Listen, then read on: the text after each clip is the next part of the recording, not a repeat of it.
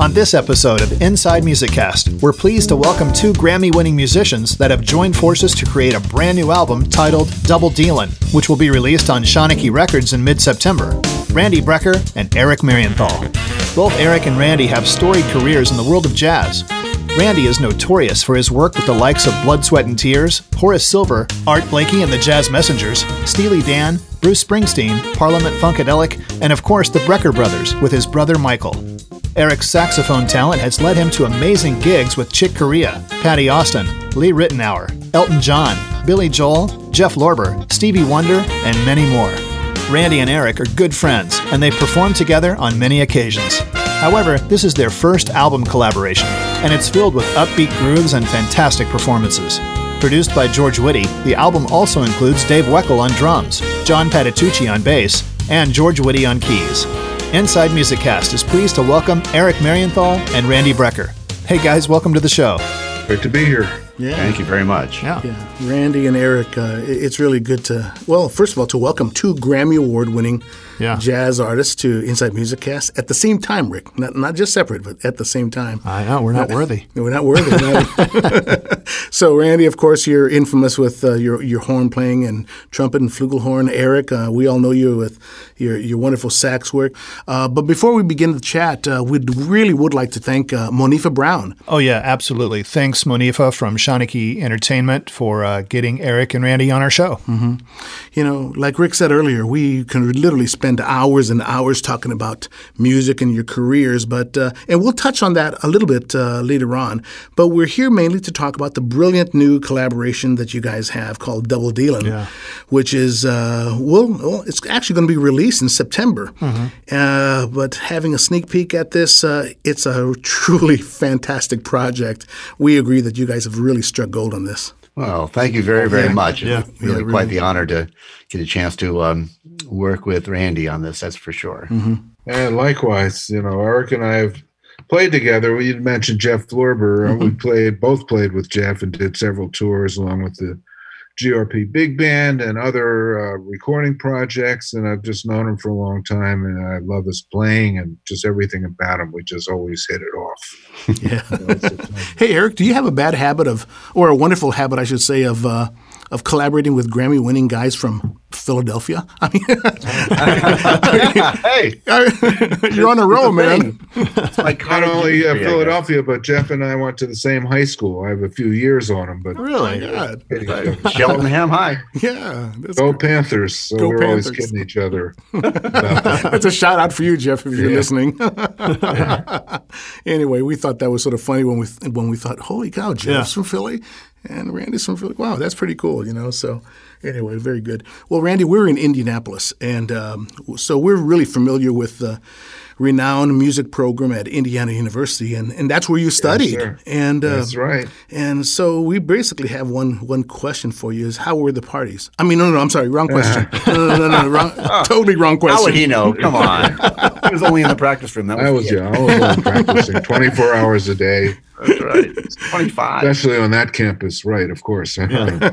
So, so, so, Randy, how did you end up in Bloomington at IU? okay, well, it's a good, good story. When I was 15, I went to the Stan Kenton Band Camp, took mm-hmm. a bus, Yep. and it was indeed held at Indiana University. The music school, the round building, had just opened. It was brand new. Yeah. and I spent two weeks there and uh, loved the campus. And they were had a lot of funding to bring uh, fantastic professors and teachers from all over the world, some of the best known pedagogues. Uh, So it was quite amazing. And when it uh, came time to me for me to make a choice, I really wanted to go there.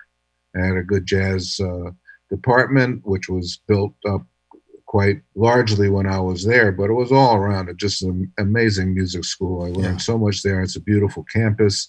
Made a lot of friends in Indianapolis. David Baker played in his band. Yep. Jamey Aebersold was on the scene. Jerry Coker, the ABCs of jazz education were right there. So it was a good place to be. Yeah. Very, very cool.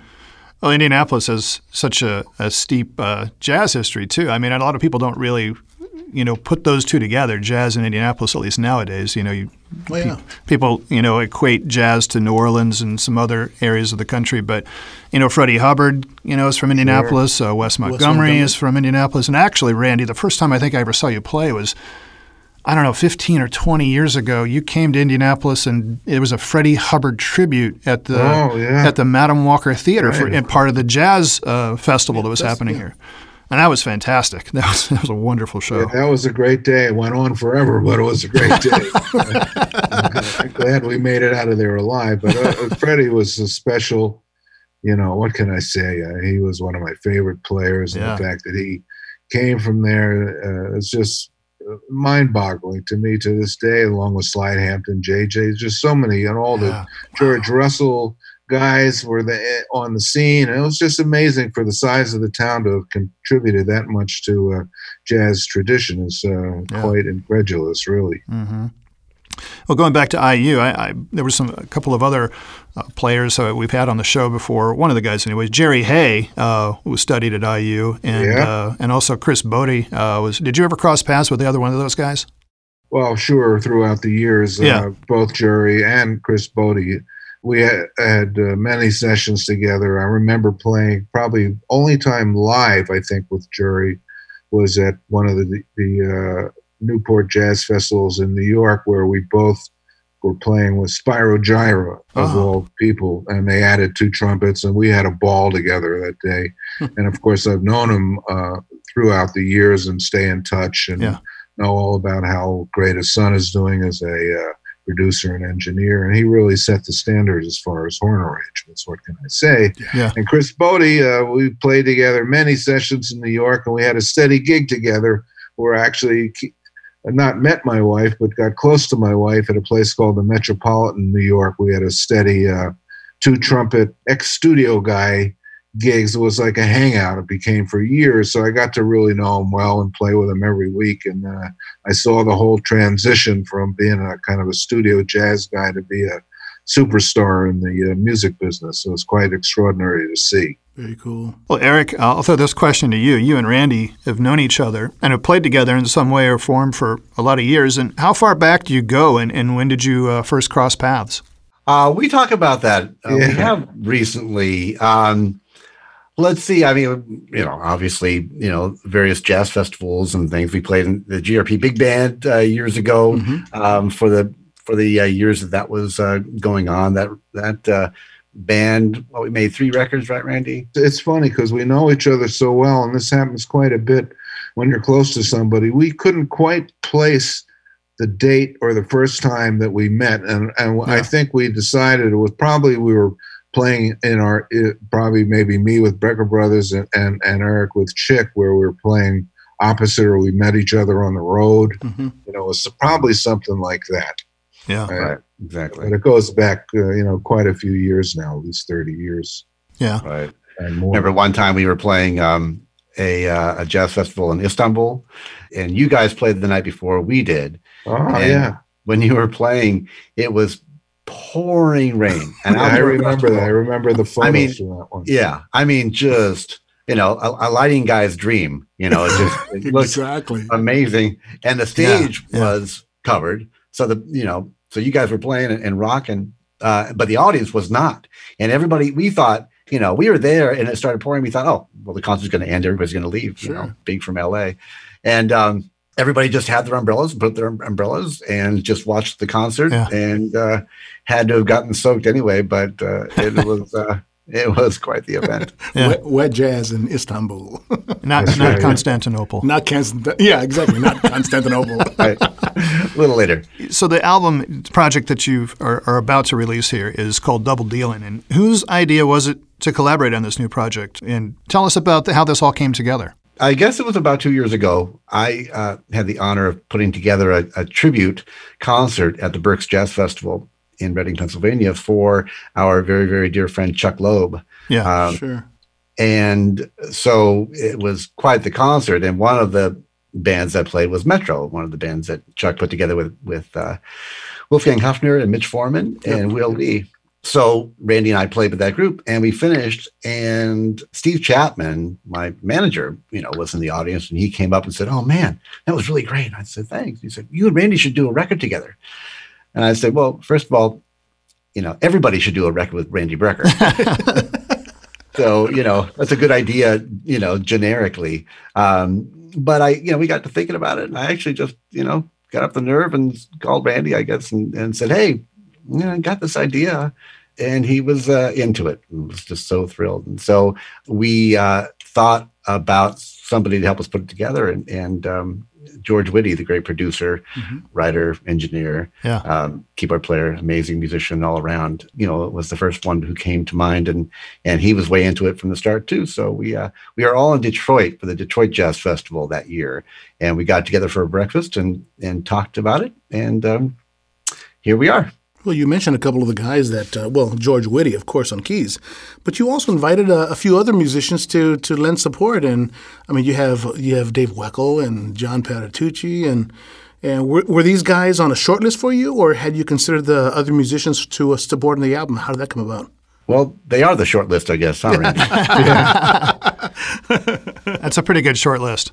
we actually had a couple more ideas, but it, it sounded so full. George is, uh, Whitty is such an expert uh, programmer and all around musician that uh, we just felt it was kind of done the way it was and without having a whole slew of special guests. You know, it kind of kept this one simple and gave each other plenty of room to stretch out. Yeah and uh, Weckl and, and Patitucci were welcome on uh, the tunes they play on. Uh, but it's not a cast of thousands for yeah. once. It's just us. So it's uh, that aspect of it is a pleasure. Mm-hmm, yeah. mm-hmm.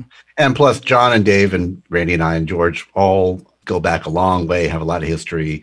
And so just putting it together, these kinds of records are just so much fun you know, it's the farthest thing from animosity or issues of any kind whatsoever. It's just, yeah. oh yeah, let's do that. Oh, that was great. Oh man, yeah, I'm gonna, yeah, great, awesome. You know, before this year came along, you know, everybody was been very, very busy and traveling, and so schedules were really the only uh, uh, issue, which is why it took us a bit of time to get it, you know, happening. But um, you know, it was uh, well worth the wait for us. Yeah. Sure, you know, Randy, it's uh, you know, your beginnings with Blood, Sweat, and Tears, and of course Horace Silver, you know, Art Blakey, and you know Jaco and Billy, and of course your your very much missed late brother Michael. Um, you know, we all miss Michael so much and such great music. You've been such a lucky man to have had a chance to work with all these guys, including your brother. Tell us a little bit about uh, you know you know going from back in 2007 when we lost Michael and to moving ahead into other collaborations. What's that like for you now? Well, it was kind of a process, I must say. You know, mm-hmm. he was very sick for two and a half years, yeah, yeah. and it was hard uh, to to see somebody in that dire shape and slowly uh, leaving us, and seeing how courageously he fought. And I learned so much from his uh, journey. Sure, yeah. Uh, looking ahead, he was truly a, a man of courage, and he uh, was not very private about his disease. He uh, was very public and, and had many, many thousands of people uh, offer assistance and uh, testing. Uh, sure. So he's really helped the cause. But it was a tough time. I wrote very little music. It was uh, just the wind had sailed out of my uh, sails, so to speak, yeah. for a while. But then I eventually, it became kind of an inspiration to pull myself together and eventually uh, was probably about three years. Well, it was more than that, but it was. I eventually put the old. It was like the Blues Brothers band. Uh, got the old band back together, and we did a. Uh, it was basically a Mike tribute record, but not only to Mike, to others we've lost in the band throughout the years, and we called it the Brecker Brothers Band Reunion. Yeah. All with people that had played in the band at various times. Of George, of course, was there and helped amazingly on that record, and I wrote all the material. I think my wife wrote one or two tunes on that too. Yeah. So, uh, and after that, you know, that had some success, and uh, I've been very lucky since with uh, with various collaborations and keeping projects going, and I'm just being able to stay working. Of course, everything's a labor of love, but you have to kind of stick at it, and I manage myself, so to speak. Uh, mm-hmm. So I spend a lot of time doing this. Of course, now suddenly we have many weeks of free time. So, so also, I'm, I know I speak for Eric too. We're still mm-hmm. practicing mm-hmm. and trying to stay yeah. busy and, and, of course, promote this project now. Yeah. Well, you said the right word. I mean, everything you do, jazz is about love, man. And, and uh, you know, knowing that we were going to go into this interview, I, was, I started pulling out my albums, my old Brecker albums out. And man, I remember your first album that you had. And, and I, I think Michael was on that too. He played sax on it. And uh, That's right. And, and you guys were so young and going for it. And, you know, the times that you had with Michael and, and having the privilege to work with the Brecker brothers over the years. I mean, you guys released, what is it, five or six albums, right? Well, all told, the uh, original deal was with Clive Davis and the new Arista yeah. Records, Arista, not Arista, yeah, exactly. as he corrected me. I remember him correcting me when he first started the uh, label. Really? uh, so that was a six record deal. Yeah. From about 75 to 82, I guess. And then we took a 10 year break. Didn't intend it to be 10 years, but mm-hmm. we had been playing together by then uh, for years, you yeah. know, with uh, various bands, Horace Silver, Dreams, Billy Cobham's band. We did so many records with Billy. So we took a break, and the next thing we know, it's 10 years later. We did play at our club a couple times. We mm-hmm. put together bands, but then we signed to GRP and we did two more records. Yeah. And, and I intended to do more, but then uh, early in uh, 2003 or four was when Mike was taken ill, sadly passed in 2007, I believe that yeah. was the year. And yeah. uh, that uh, kind of put a crimp in our future plans. Right, exactly. Yeah. Hey, um, Eric, your last six or seven records have also been on GRP, and I think about 15 solo projects in all. Is, is that, that right? Is that what you've done? Right, yeah. Yeah. My first six records were on GRP. In fact, my first record, uh, Chick produced. And uh, it, yeah, it was a really interesting process. You know, here it was my first deal. Actually, I got the deal with GRP through the band, really, through the Electric Band. John Patitucci and I um, were approached by Larry Rosen and Dave Grusin about doing our records at the same time, and so we actually had identical deals. I mean, in fact, we we shared one lawyer and one lawyer fee to get them both done at the same exact time. and Chick agreed to uh, produce my record, and it was just so much fun because he was very open to whatever I wanted to do, but at the same time, you know, I mean, a musician like Chick Corea, you know, obviously is going to leave his stamp on things no matter yeah, what he does, sure. and uh, and he, not to mention the fact that he played too. So yeah. so it was just really, if you're going to have a start in making records as a jazz musician, it would be pretty hard to find somebody better to work with and produce your record than mm-hmm. Chick yeah. Well, I think your last project was Bridges, and we briefly talked about Chuck Loeb a, a bit ago, and uh, he played on this album, and um, I think you also worked with him on your 2010 album, "It's It's Love." Those those have got to be some special projects for you. Yeah, absolutely. Chuck was one of my best friends. We we traveled yeah. for many many years in all kinds of different situations together, and um, so yeah, on "It's Love," he was a producer, and we were, we wrote quite a lot together on that record. But then for the next project, we were you know, just working together more and more. It seemed like we were just both doing a lot of the same things, you know. And so one day I thought, wow, you know, what if we did a duet record? You know, just you and me. Yeah. And he said, yeah. And then as we put it together, he started thinking, well, you know, maybe we should flesh it out a little bit so we have a rhythm section at least on some things but yeah but the idea of that record was to really make every track like a different kind of thing. There's one track where it's just he and I, and all the percussion is done with the clicking of my keys on my horn. Okay. I stuck the mic down the bell. I, I kind of auditioned like, you know, the baritone sound good, a tenor, soprano, the alto the overtones of the clicking just worked the best. And sure. so I did that and and we were given license. You know, Danny Weiss was really into saying, Hey, man, you know, it's all gonna be good, so go for it. And yeah, we all miss Chuck. He yeah. he was just such an amazing guy. Uh, yeah. You know, talking about collaborations, because all the guys that we we're mentioning right now are, you know, whether it's Patitucci or Weckl or anybody, all the jazz guys have this innate ability to, to collaborate, right? I mean, we look at over the years, I mean, gee whiz, some that come to mind are, you know, Satchmo and the Duke and, and Coltrane and Miles, that kind of stuff. And so there's so much collaboration going on. And, and what you guys have done here is just a new – you know, modern version of what's happening in jazz, which is always rolling into collaboration. So the question is, you know, knowing each other in the past and your history of working together, were there any conflicts at all? I mean, when you came to the table and and uh, and Eric, when Randy basically said, "Yeah, let's do the project," I mean, did you have to talk about this as to how you were going to work together, as to write together? How did that creative process work with you? It just flowed. I mean, mm-hmm. what can I say? You know, a lot of it was both Randy and I bouncing off of George. George Whitty. Ah, okay. You know, he, you know, got to say, you know, he was sort of the captain of the ship, you know, yeah. he, as a producer. And sure. it was interesting because we had a certain idea of what the direction of the record kind of. Yeah. The direction of the record, you put two horn players in a rhythm section together, and you want it to be a contemporary record, and it's already kind of going, you know, northwest, you know, sort of north Yeah. by northeast or whatever. And so it flowed pretty organically. It was never a time Yeah. where we said, "Oh, this tune is not going to fit in this mold," you know. Oh, okay. I mean, you know, all the pegs were square, and they all fit into the square hole, you know. even in the mixing process, this is where you can run into trouble, you know, because everyone has their own ideas. But even that, because I think we're all professionals and we've done this so many times, um, there were, you know, everyone hears things uh, in their own way to some extent. But even then, it was, we were all pretty much on the same page all the time. And I think we really got some really good sounding stuff out of that. Mhm. And there was not even a problem in that, in, in that uh, element of the uh, production.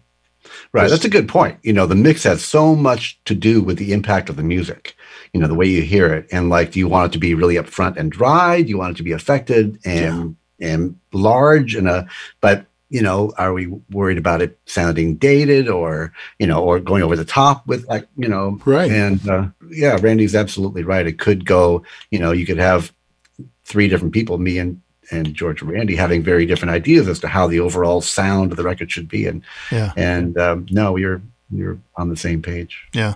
Well, I'm a recording engineer, so I'm always curious about the process uh, and and how you guys work together. And and I'm assuming that you probably worked remotely. You're both on a different coast, and and so did you actually ever get in the same room together uh, to record this stuff, or did you do it all remotely?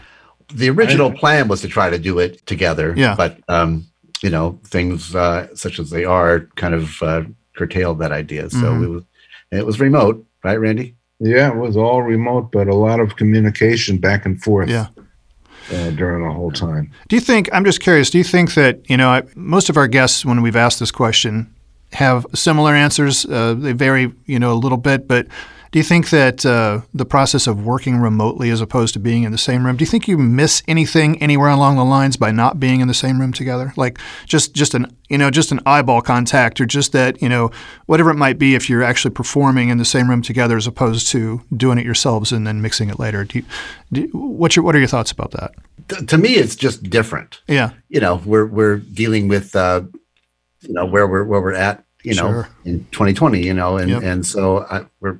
I don't think the way we made our record. I think it all worked out fantastically well. I wouldn't change a thing. You know, but it's just it's it's a different approach. You know, when if you're in the same room together, then you know, you, yeah, you're right. You're able to have eye contact, and I think either way, you end up with things being the way you want them to be. You know, because you may not be playing all at the same time, but you still feel each other's energy, and you you know, and so it it does fit. And but it's important. I talked to David Sanborn about this a lot, where you know when he plays remotely for something, which is a lot, he'll, he won't like you know uh, get in and nip and tuck and and do different things. He'll do a complete take, and uh, maybe he'll do it again. Or if there's one performance maybe that you really fell in love with, and there's one note that's out of tune, or one note you squeaked on, or Yeah. whatever, maybe you might you know deal with that.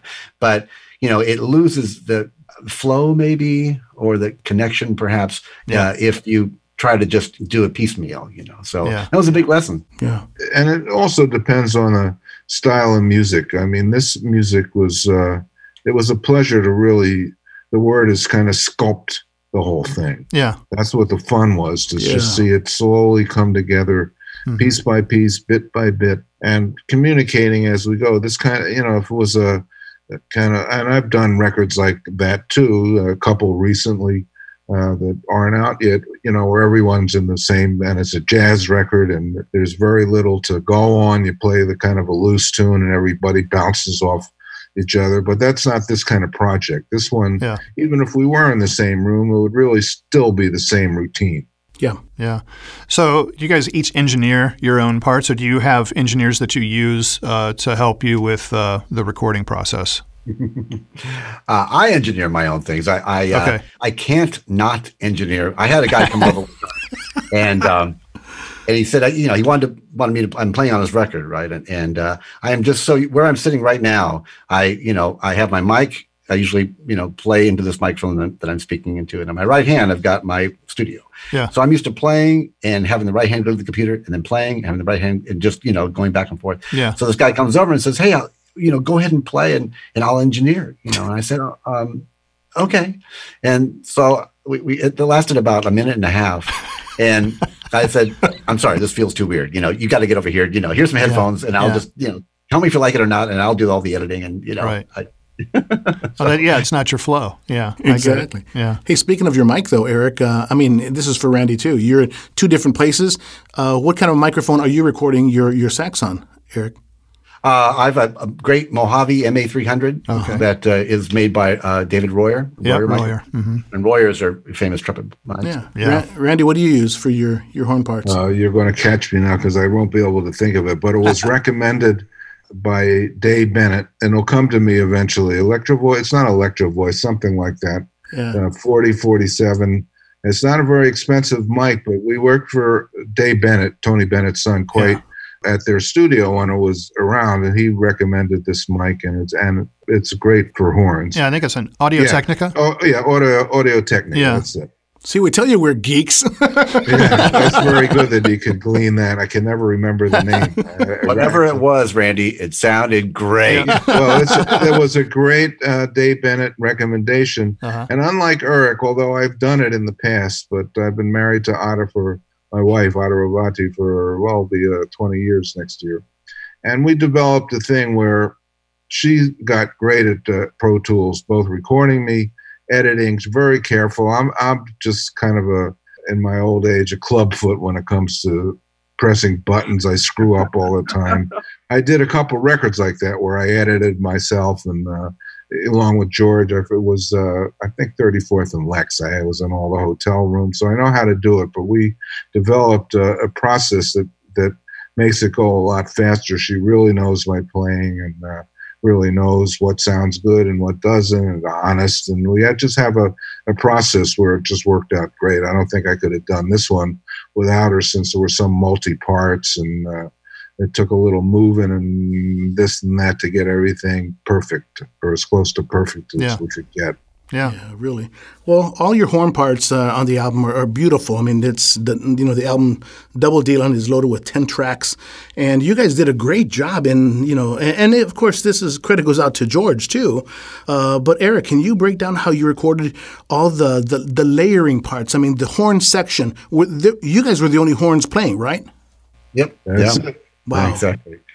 Uh, yeah. Well, actually, the way it worked was Randy played his parts first and uh, sent everything to me. Mm-hmm. You know, most of the tracks I'm playing alto, tenor, and bari. Again, depending on what the song was. And George did most of the, the horn arrangements of that all, actually. Um, when I was talking before about recording remotely and, and trying to keep it organic and keep it linear sounding, it's a different story when you're when you're overdubbing the horn section. You know, the horn section's got to be in tune and it's got to be tight and it's got to be you know i don't want to say exact exact is a, a, a, little bit of a harsh term to use you know in music but got to be exact. Yeah, yeah. so yeah it's a matter of really listening really listening to how randy was phrasing. You know just because a note appears on the paper a certain way doesn't mean it has to sound that way or or will. And so you know we had to breathe together and we had to cut off together. We had to you know articulate sure. you know, in a similar way. And um, and I always have my tuner in front of me, so I'm making sure that I'm in tune. And I got to say, you know, I'm not just saying this because Randy's listening to me, mm-hmm. but um, you know, if I played, uh, you know, a note and it lit up perfectly on in my tuner, yeah. I was lining up exactly right with Randy. Randy is uh-huh. an insanely in tune player. So well, I wasn't having to, you know, compensate at all. If there was an intonation problem, mm-hmm. it was me. So I had to make sure I, you know, I was spot on. Did that make it less loose for you, or did you just have to focus no. that much more? No, it just it made it so much easier. Yeah, you know, because Randy was just playing it so perfect. All I had to do was just, you know, match him and not yeah. you know, uh, adjust or compensate in any way. Just you know, match him, and I knew it was going to be good. well, like you said, everybody wants to do a, a record with Randy Brecker. Exactly. You know, Eddie, Eddie, and I were going to ask Randy if we could do one with him later. Yeah, but after this conversation, forget it. No more. but it was it was fun, and I have to hand it once again to Ada because there were a little. Uh, we started off, you know, from scratch, so I think. Uh, we had to make some decisions uh, mm-hmm. as far as octaves and what went where, as and some of the inner parts was a trumpet or flugel. Yeah. This was unusual thing that usual. I, I, met with parts that might be too high for me, but this was unusual. The fact that and this worked out so great. I had questions about this when we first started because the uh, it's all kind of mid-range and low trumpety mm-hmm. stuff. Mm-hmm. That uh, trumpet section where I was playing close to the bottom of the trumpet range rather than what's usual on a lot of records at the top of the range. Yeah. So I think that's what kind of makes this record unique in the fact that it's all uh, kind of mid-range horn, really tight horn section stuff. Well, I was going to ask you about that because there's a couple tracks that I really, you know, your register in the trumpet is, is so much lower that I thought, is is that a flugel? Is he did he get the flugel out on this track? I couldn't really tell, determine how on how many tracks did you pull out the, the flugelhorn? Well, you know, I don't remember in, yeah. a, in, a, nutshell because there were 10 tunes and yeah. maybe three or four were horn sections. Mm-hmm. And I think George had originally intended uh, maybe to have trombone on some of the parts. Really? he was hearing stuff lower, and, and, it turned out there wasn't trombone.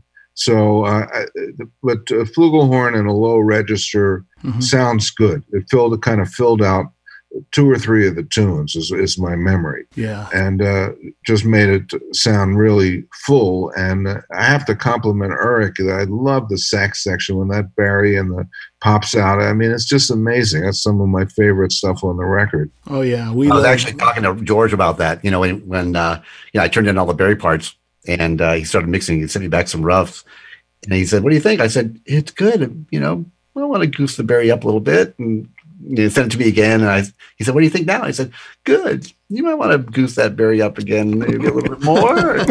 yeah well, it's a lot of work, man. I want people to hear that. Come on. exactly. Right, right. you know, you know, there's a, a track that uh, that stands out with the bari, I believe. It's it's called Fast Lane, and uh, and you know, I, this is one where that it, it's just really funky. You know, what is it about a bari sax that just makes everything look funky? it sound makes it sound like you know Tower of Power, you know, Doc, you know, or something. Everyone's got that really gritty thing. You know, it it is it, it must be fun to to add those parts, right? Oh man, oh yeah, and I, I saved I saved that for last because I wanted to have that. I wanted to have the section to blend with and Randy, yeah. so that was actually the last bit of the horns to come on. And, and it, in some tunes, it's kind of like you know how an organ player is kind of you know kicking the bass with his foot, or the left hand is kind of little, little hits, little anticipations here and there. And I could tell that that was what George was thinking yeah. when he wrote some of those arrangements. And and so the the bari parts are really, in some cases, really very much that kind of left hand little, you know, you know, yeah. and it almost sounds like is he early or is he is he drunk or what's going on here, you know? And did he really mean that? yeah, did he mean that? You know, was he he was drunk. Wait a second. exactly. I did. I actually did call him and say, "So this is intentional, right?" did you really mean this? is a joke. Come on. oh man. Oh, that's great. Hey, Randy. You know the first yeah. three tracks of the of the album uh, on Double Dealing are uh, really, really fun. You, you guys start out with uh, a track called Three Deuces, and then you have Fast Lane, and of course the one we just talked about with the really funky, you know, bari is, that Fast Lane. And you guys seem to split the solos really evenly. They're very balanced. I, I really like this. I'm like, it's it's almost like you can't even tell when you although they're different instruments and you're hearing different different intonations you can't even tell it the whole like the transitions the transitions are yeah, just so beautiful yeah and uh, so, so how were the structured parts? I mean, you talked a little earlier on on uh, writing every single note or giving yourself space. Talk to us about how much latitude that you actually gave each other to improvise and you know to have some space. Well, they were kind of the space was in the arrangements, but uh, since Eric wasn't on there yet, I had to kind of make and, and maybe I talked to him a couple times, but I don't think I did. I think I just went ahead and thought what might have sound good with the trumpet is first on certain tunes, be better if the, on certain other tunes if the saxophone uh, started and I followed, and then we all kind of simultaneously got together and and so it might sound good to have some fills here. That's the way it generally worked. Yeah. Uh, it was like putting a giant puzzle together.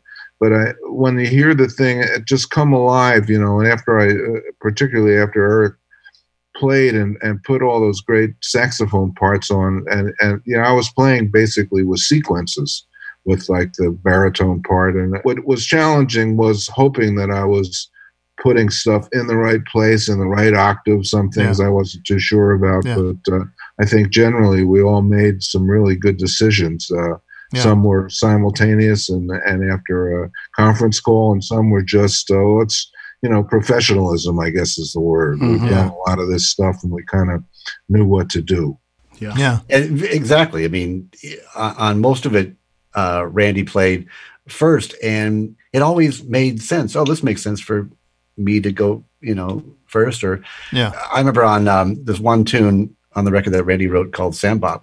And, um, and Randy just plays this killing solo. I mean, really, really does. And then it's like, okay, I got it. Sure, sure. You know, he just like played the history of the trumpet, and then now it's my turn. Great. Well, you did pretty darn good, dear young man. Uh, well, and then there's a tune. Interestingly, there's a tune that uh, George and I wrote for Chuck called "Mind the Fire," and yeah. it's a ballad, and we wrote it here at my place, and we just wrote it on piano. I didn't really I play, but didn't record it. And he says, "Hey, you know, do a scratch take. Just you know, play it just so we had something to go by. Right. And so I, I came out here and uh, I, I played it and just kind of put it down and and um, played the whole thing. And I sent it to him and and George really liked it. He said, "Man, we're not changing that. That's that's you know." I said, "Okay, that sounds good. I guess you know." Yeah. And then we yeah. thought, well, we got to obviously we have to incorporate Randy. And so it was a matter. You would never have thought this would have worked. It's one of the cool you know organic things about this record. But Randy also played it down. A couple of places we chose. Okay, we'll keep this part from mm-hmm, mm-hmm. Randy, keep this part from me. But then towards the latter part of the song, uh, we're both playing the melody, and we're both interpreting it, and we both played it uh, without hearing the other person's interpretation. Wow. See, and, that's right. that's um, that's amazing. I was yeah, going to ask yeah. about when you guys, you know, played in unison the, the notes, doubling up on, and I'm like thinking, how the heck did they do that? You know? Yeah. Right. Yeah. It's kind of a case in this one anyway, where where normally that wouldn't work. You know, two very different interpretations of a ballad melody. How could that? You know, but it did. It did. So. Well, that goes back to us having a history together. So. I know Eric's playing really well as he does mine, so uh, I could imagine what he would sound like to an extent. Then he always sounds a million times better than I have in my head, and this yeah. was a perfect example of this whole record. Yeah. But, uh, you know, it just goes back to us playing together quite a bit. Yeah.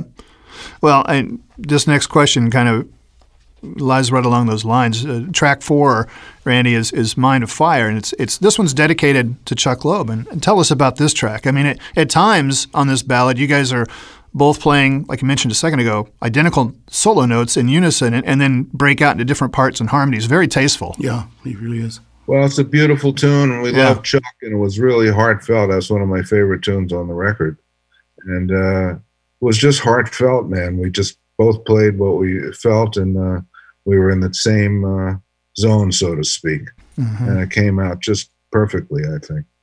I'm really proud that we do have a tribute to Chuck on this record. Like Randy says, he was a really, really close friend of both of ours. yeah, I feel very proud that we have this to uh, to offer up to Chuck. Well, hey Eddie, Eric, Randy, guys, we want to take a break and uh, let's let's play a track from Double Dealin'. We'll play a sample, um, and this uh, track that we've picked out is one called Fast Lane, and it's from our guest today, Randy Brecker and Eric Marienthal on Inside Music Cast.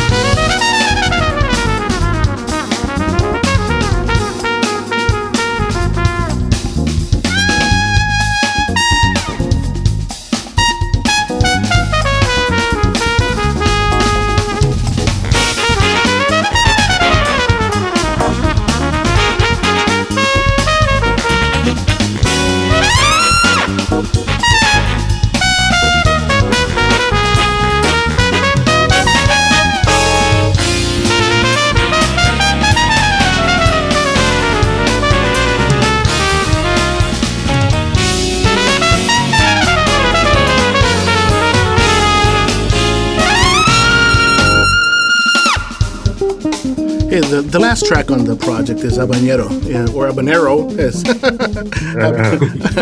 Normally I say Habanero, but it, it's a great fusion conclusion, if you want to call it that. You know, now that this is in the bag, and, and even though Double Dealin', you know, won't deliver until September, um, do you guys uh, you, you guys enjoy it enough to say that you might do another collaboration? I mean, th- I mean that leads me to my the the second part of the question, which is out of the ten tracks that you ended up with, was there more music that you developed for this project that were sidelined?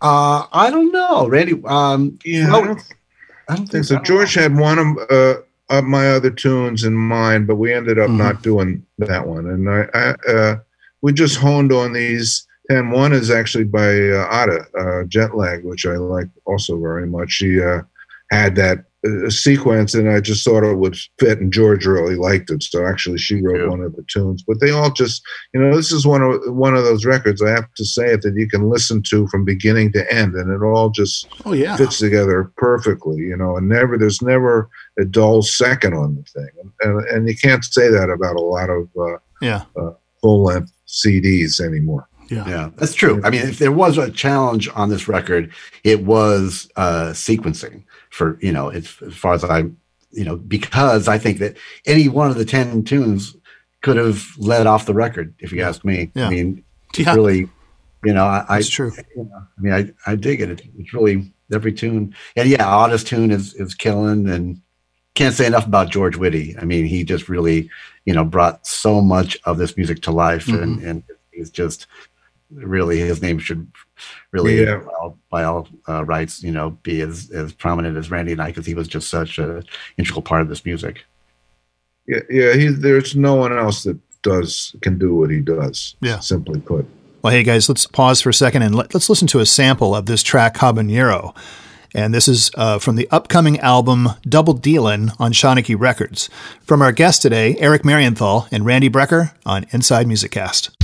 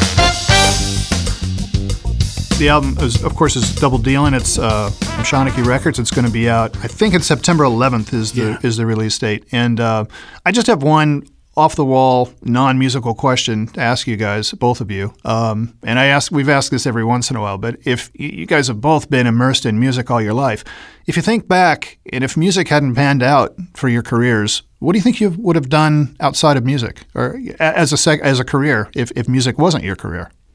Hmm. Hmm well, well I was. Uh, I'll answer. I was kind of predestined. I always say this. When I was two weeks old, my father, who was also a musician, a lawyer, but a musician 1st uh-huh. great songwriter. When I was two weeks old, he wrote a tune called "The Hottest Man in Town," and in there, the lyrics said, "You were going to play." a horn, maybe a hot fife, and love music even more than your wife.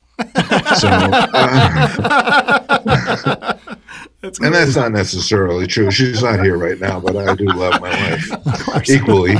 Uh, but I was predestined. It was music in the house, and I never really thought of anything else. But yeah. in at IU, I did end up, uh, and I pro- might have continued this. I enjoyed communi- It was called communications, radio, right. TV, yep. maybe journalism, something in that area. I like uh, writing and and producing stuff. Uh, that that seemed interesting to me, but I always fell back to music. I tried to do other things. Dad was always, "Oh, it's a hard way to make a living," you know, et cetera, et cetera. right, but right. It it, uh, it was pre-chosen, so to speak. yeah, very good. How about you, Eric? Yeah, I'm sitting here talking, listening to Randy speak about it, and I'm having a hard time. I mean, it's like when you're, you know, I started playing when I was nine years old, and and uh, you know, my teacher was, you know, encouraging, and then I got into junior high school, and that teacher was encouraging, and it's like, you know, if you're a high school baseball player and you, you know, you're you're getting strokes for it, you just kind of keep going, and you know, you know, why stop? I mean, I'm, you know, you're you're things are kind of moving in the right direction, and people are patting you on the back, so. um I don't know. Like Randy, I you know, if if for whatever reason, you know, music didn't work out, I could have easily seen myself, you know, being in this business on some level, either as an yeah. engineer or composer. Or, well, being that or, you don't let anybody else engineer your stuff. Yeah, hello. I'm already doing that. What am I talking about? Oh, that's funny. Oh, that's great. Great. Well, uh, obviously, this project's coming out in September. Do you guys have, uh, either one of you, have anything else uh, that you're currently working on that you can talk about or uh, other projects in the hopper? Randy? Well, I, there's something uh, uh, just kind of coincidentally, the way things all worked out, I might as well mention this. it's an archival Brecker Brothers record from 1980 awesome. from Hamburg, Germany, that's just called Live and Unreleased. Okay. And it really is live. I, I, was reminded about that gig. We were on a tour in 1980 and we barely made this gig. So you can kind of tell, maybe I can tell anyway, it was a fast setup and play, and then we left. but uh, it was broadcast on NDR back in 1980, which is a German uh, network. Yeah. And they found the tape. It's quite good. It's, uh, it's just all us and our crazy best back in 1980. So yeah. that's available now. And uh, that's very cool. Yeah. Uh, with the Electric Band, actually, Chick about a month ago, Chick called Dave and I and Frank and John uh, on a conference call. Just you know, picked up the phone and he already had the conference call set up. We all just said hello and realized we were all talking to each other. and he said, uh, "We we did a lot of touring uh, just two years ago, and we had quite a bit planned this year too, actually. But um, we recorded every." uh, every concert. Bernie Kirsh records everything. And Chick was super excited. And he said, Man, I've been listening to those live tapes we did, and this stuff is killing. I want to fire up the band. I want to do a new record, and I want to also put out, you know, live record. Now I own the masters to from all the GRP records, so mm-hmm. I, we're going to put that out in a, you know, or Concord's going to put it out as a box set. I think it's Concord, and uh, he was just so pumped about it. So, so he was talking about next year. You know, clearly this year right. is kind of a so it uh, it wouldn't surprise me a bit if um, you see a lot of electric band things going on in 21 and 22. Very cool. Very, oh, very cool. cool. Well, Randy and Eric, it's been a it's been fun, man, chatting with you guys, laughing a little yeah, bit, and absolutely, and talking about this wonderful project. It's called Double Dealin', and yep. it uh, releases September 11th. Yep. And uh, all we, all me and Rick can say is it's outstanding. Yeah, you will is. not go wrong. Get your hands on this when it comes out. Yep. And uh, you play it from, like Randy said, from beginning top to bottom. Top to bottom. Yeah. So, thanks, Thank guys. you very much, Eddie. Thank you too, Rick. Really yeah. appreciate. it. No yeah, problem. You guys Thank are great. Thanks, man. All right, take care, you guys. We'll talk to you later. Bye bye. Bye bye. Special thanks to Randy Brecker and Eric Marienthal for joining us on this episode of Inside Musiccast. Inside Musiccast is a collaborative effort of music lovers worldwide, and our team includes Brian Pearson in Chicago, Kim Riley in South Florida, Scott Gross in Tampa, Mikhail Engstrom in Stockholm, Sweden, Scott Sheriff in Nashville, Don Brightup in Los Angeles, Loretta Sassaman in Seattle, Yinka Oyelese in New Jersey, and Arnaud Légère in Paris, France. Be sure to check out our newly rebranded Inside Music Cast website that includes a fresh look, guest search options, a new podcast audio player, downloadable episodes, Inside Music Cast Radio, and our new studio tours feature with photos and information about some of our guest studios, workspaces, and gear. Find it all at InsideMusicCast.com. Inside Music Cast is powered by Earshot Audio Post and Cabello Associates. For Eddie Cabello, I'm Rick Such.